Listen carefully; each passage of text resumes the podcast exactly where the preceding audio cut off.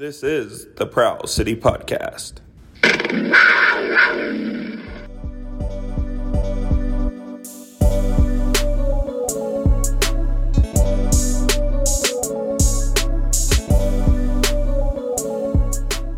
Welcome in to another episode of the Prowl the City Podcast. My name is Daniel, and this is a special episode because we have not one, but two games to go over this time.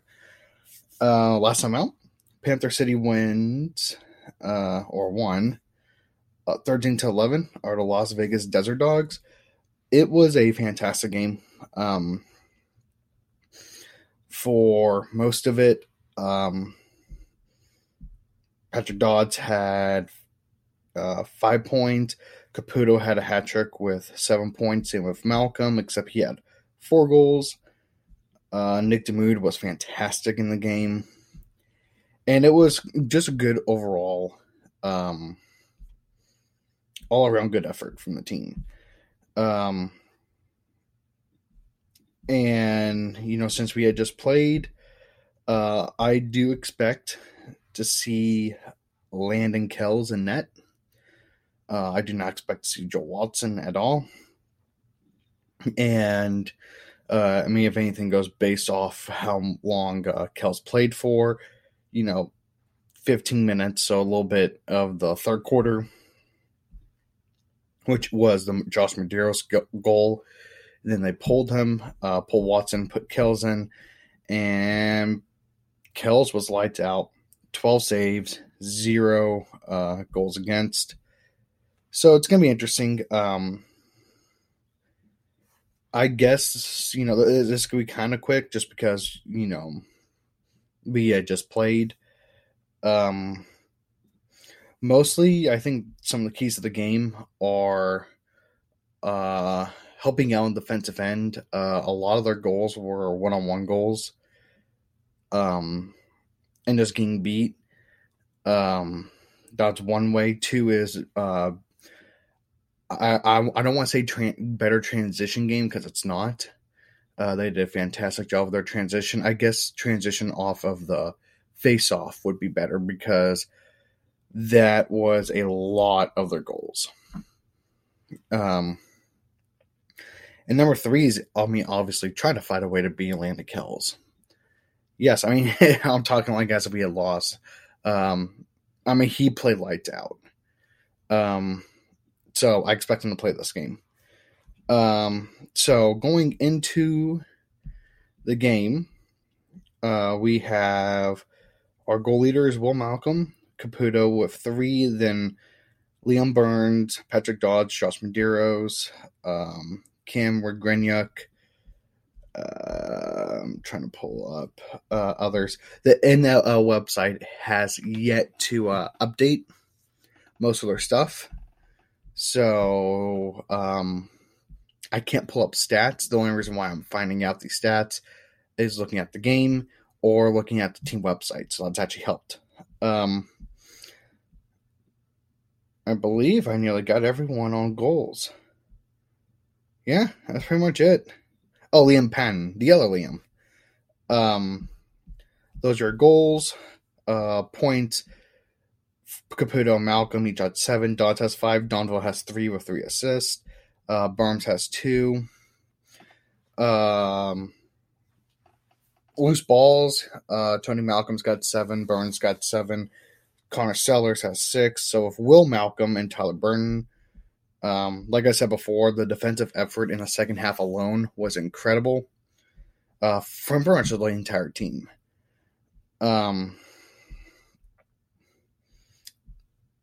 I'm just trying to look at all this. Oh, well, now I can actually see some of it. Cool.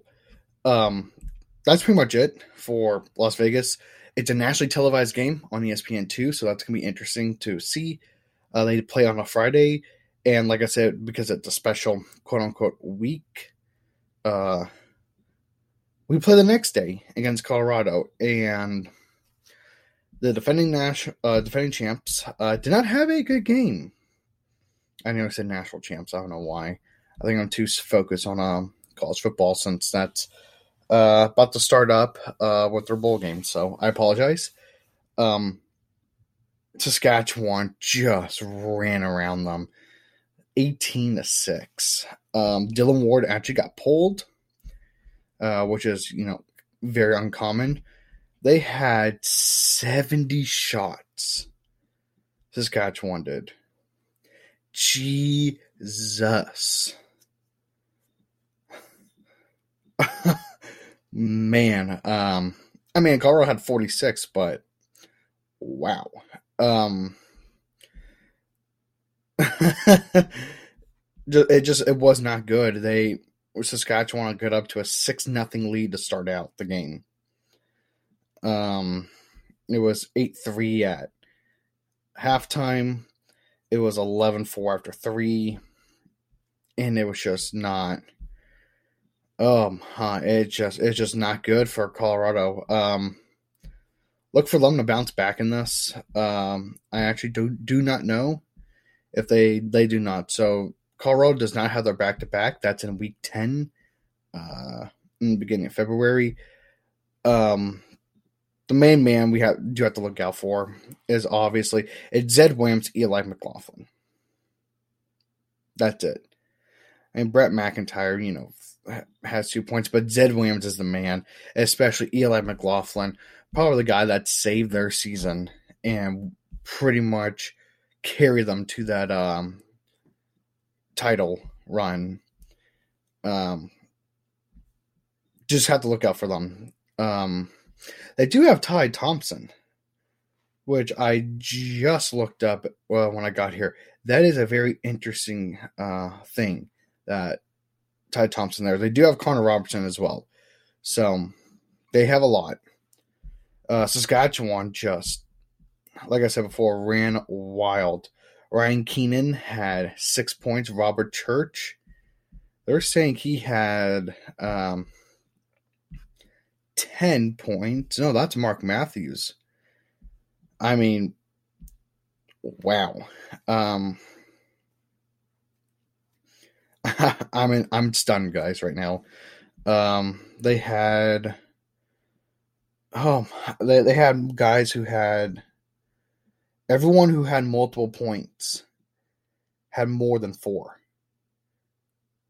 Littner had 4. Matthews had 10. Dinsdale had 7 with a hat trick. Paulus had 6. Church had 9 with 4 goals. Keenan had 6 with a hat trick. Oh my. So Saskatchewan looks good. I mean, it's one game in, but they look good. And, you know, it also helps when you have Alex Bouquet in net. That is interesting. I just don't know. It's gonna be tough. This is, like I said before in my season preview, this is the tough stretch before we get into the grueling stretch. Is just having these games happen, because right after this Vegas game, which, you know, it's gonna be a hard game regardless because it is at home for Vegas, their first home game. Then you have to go play Colorado, who just got the pants beat off of them. And then you have to go play Saskatchewan on New Year's Eve. You know, good news, it is 2 weeks break, but it's Saskatchewan. And that starts a very long road trip. Like I said before, after this Colorado game, we're not home until February 11th. So that's a 6-game road trip, I believe. 5-game road trip. It doesn't seem that long, but you do have to factor in that we do have 2 bye weeks. We do not play week 8 or week 4. Why? I don't know. So, yeah, it's going to be interesting for the Colorado game. Keys to the game, obviously. I mean, they've done it before. They can do it again. They didn't do well last year with Colorado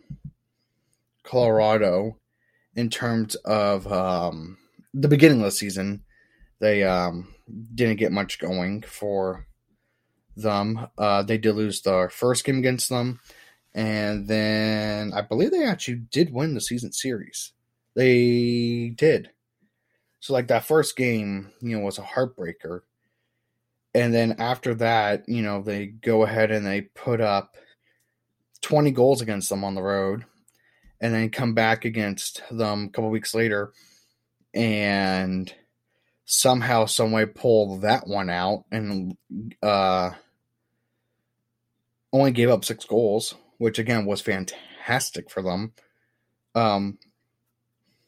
It's just going to be – it's going to be very interesting to see what happens. Again, make sure you can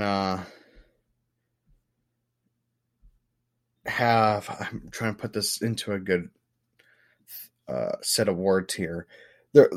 I would try to say, you know, three-headed monster, Robertson, Williams, and McLaughlin, but really just look out for Eli. They're going to be it's going to be very hard because it's a back-to-back. So Kim McLeod's going to have to start one of these games. We'll see what happens with him. And I guess some of the stuff also keys the game for both games. Keep the power play as you've been going. You know, 3 for 4 is fantastic. Make sure you don't give that shorthanded goal. I guess the other thing is a little bit more consistency offensively. Yeah, we scored 13 goals, but it was always kind of in spurts.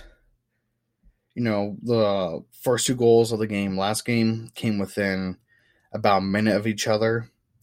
And another one came within a minute.